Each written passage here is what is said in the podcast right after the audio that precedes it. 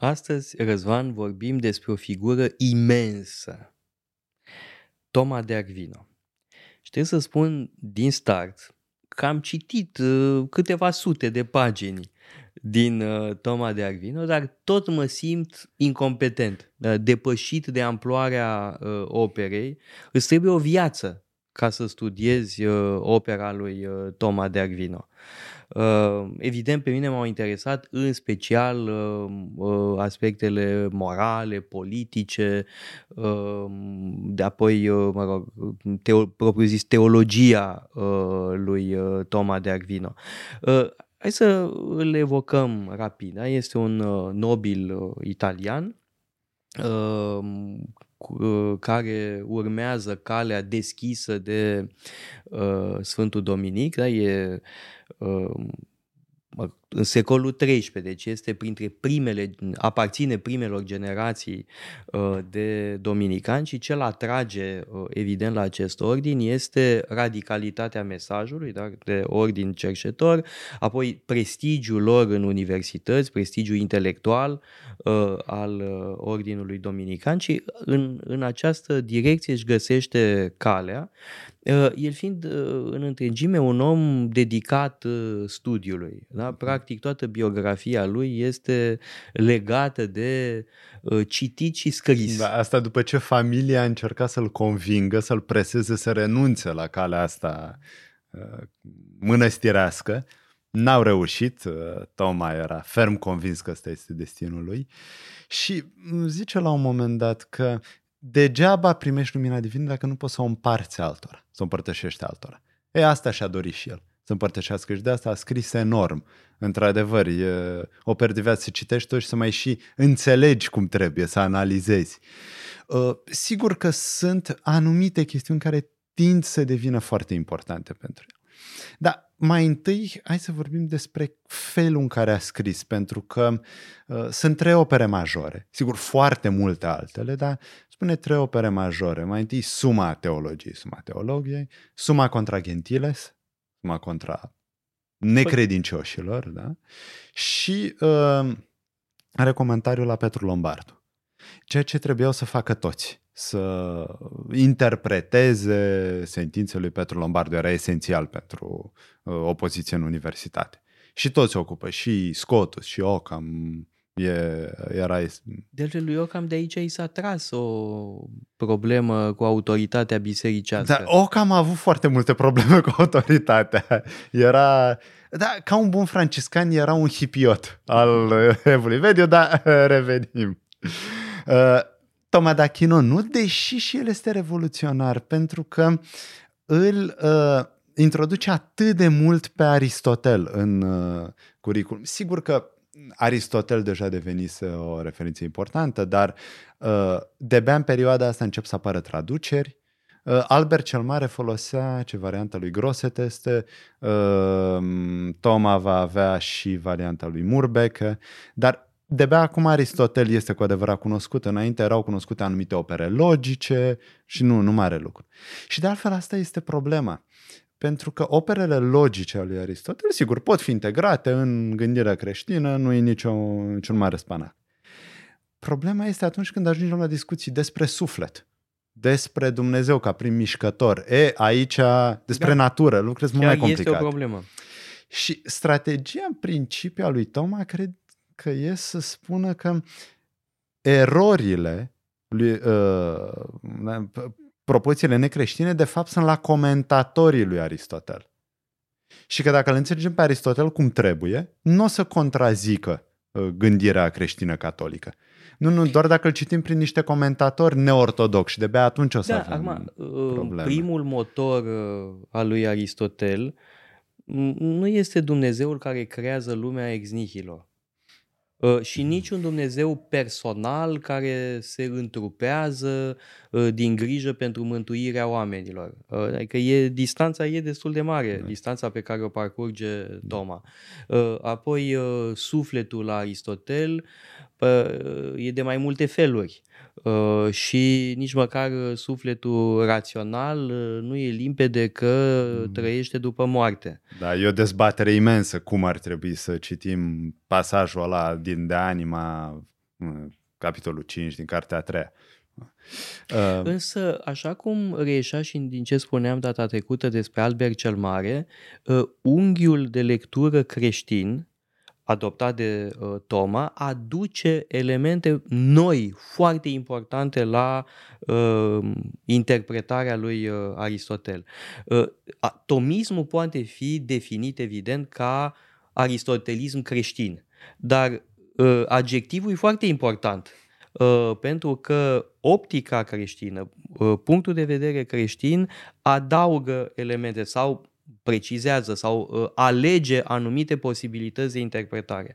Uh, am vorbit despre uh, problema sufletului, am vorbit de asemenea despre problema motorului uh, uh, primordial uh, al lui Aristotel. Sunt și alte uh, chestiuni la fel de importante. De pildă, uh, în suma uh, teologică uh, vorbește despre virtuți da? E toată partea aceea consacrată uh, moralei. Ori modul în care, de pildă, uh, tratează Toma uh, problematica prudenței este uh, influențată de uh, uh, optica creștină. Pentru că distinge între mai multe tipuri de înțelepciune practică, între mai multe tipuri de prudență. Asta e încă un exemplu pentru uh, importanța acestui unghi creștin. Da, tomismul este aristotelism creștin, dar asta nu înseamnă că uh, este uh, un uh, autor care urmează, uh, orbește pe Aristotel fără să adauge nimic. Din ce înțeleg uh, eu, din câte pot să pricep din Toma, strategia lui în felul următor. Crede că prin lumină naturală putem să demonstrăm că Dumnezeu este. Dumnezeu există, dar nu putem să demonstrăm cum este, nu putem să arătăm esența asta, nu putem să cunoaștem doar prin natură. De aici poate să zică sigur că primul mișcător al lui Aristotel putem să demonstrăm rațional că există. Dar faptul că acest prim mișcător de fapt este Dumnezeu, că e un Dumnezeu personal, care face miracole, care intervine în istorie, e asta ține mai mult de esență, nu putem neapărat demonstra în mod uh, rațional.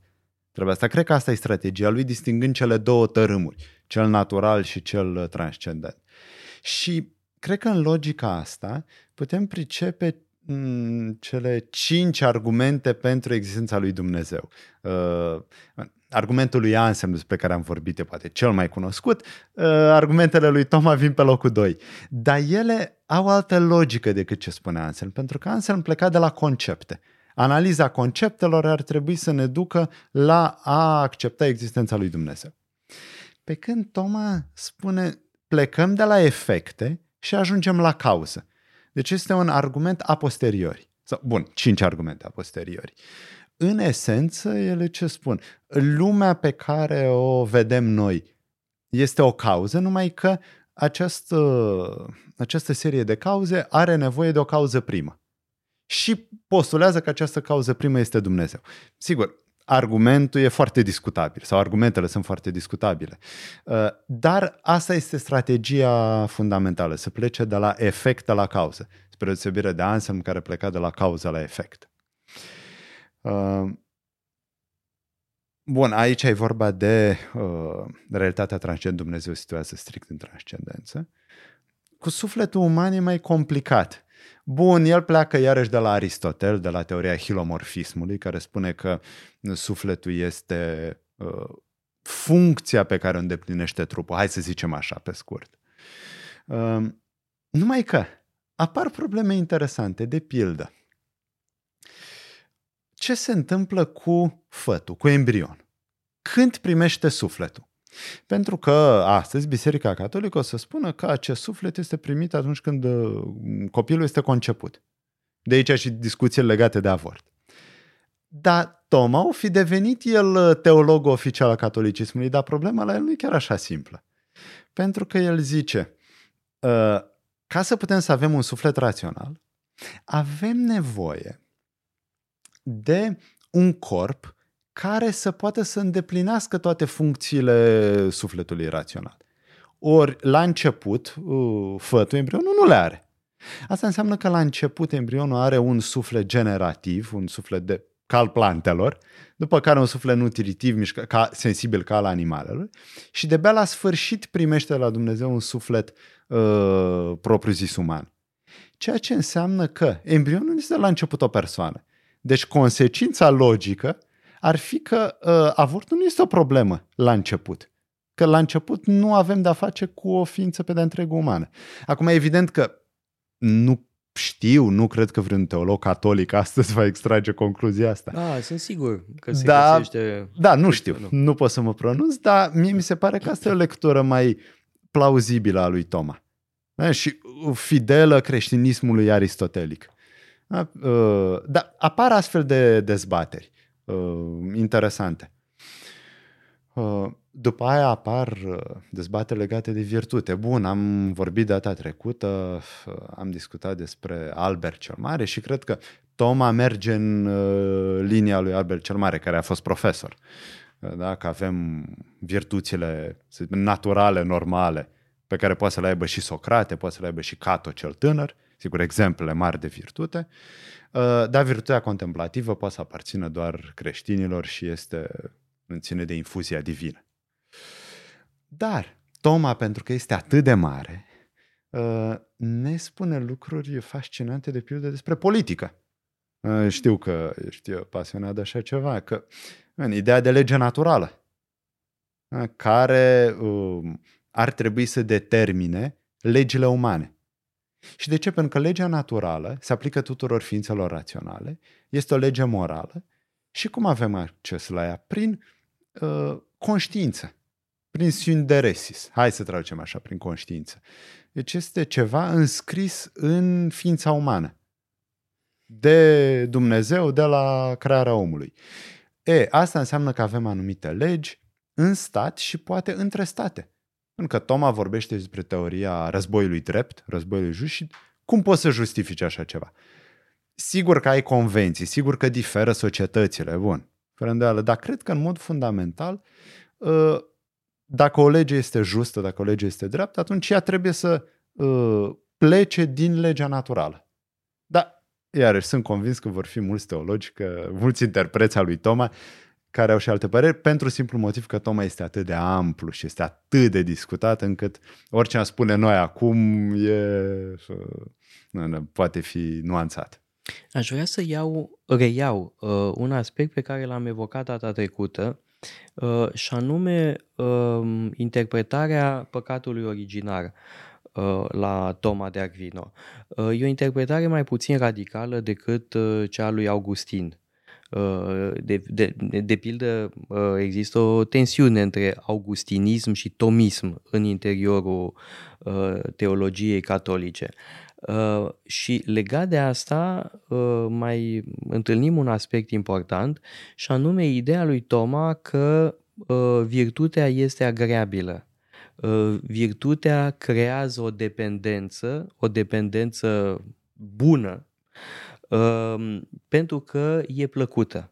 Uh, din punctul ăsta de vedere, Toma este aristotelician 100%, adică preia viziunea aristotelică, viziune care nu e compatibilă cu uh, o lectură radicală a păcatului originar, pentru că într-o lectură radicală a păcatului originar, omul e tâmpit și rău.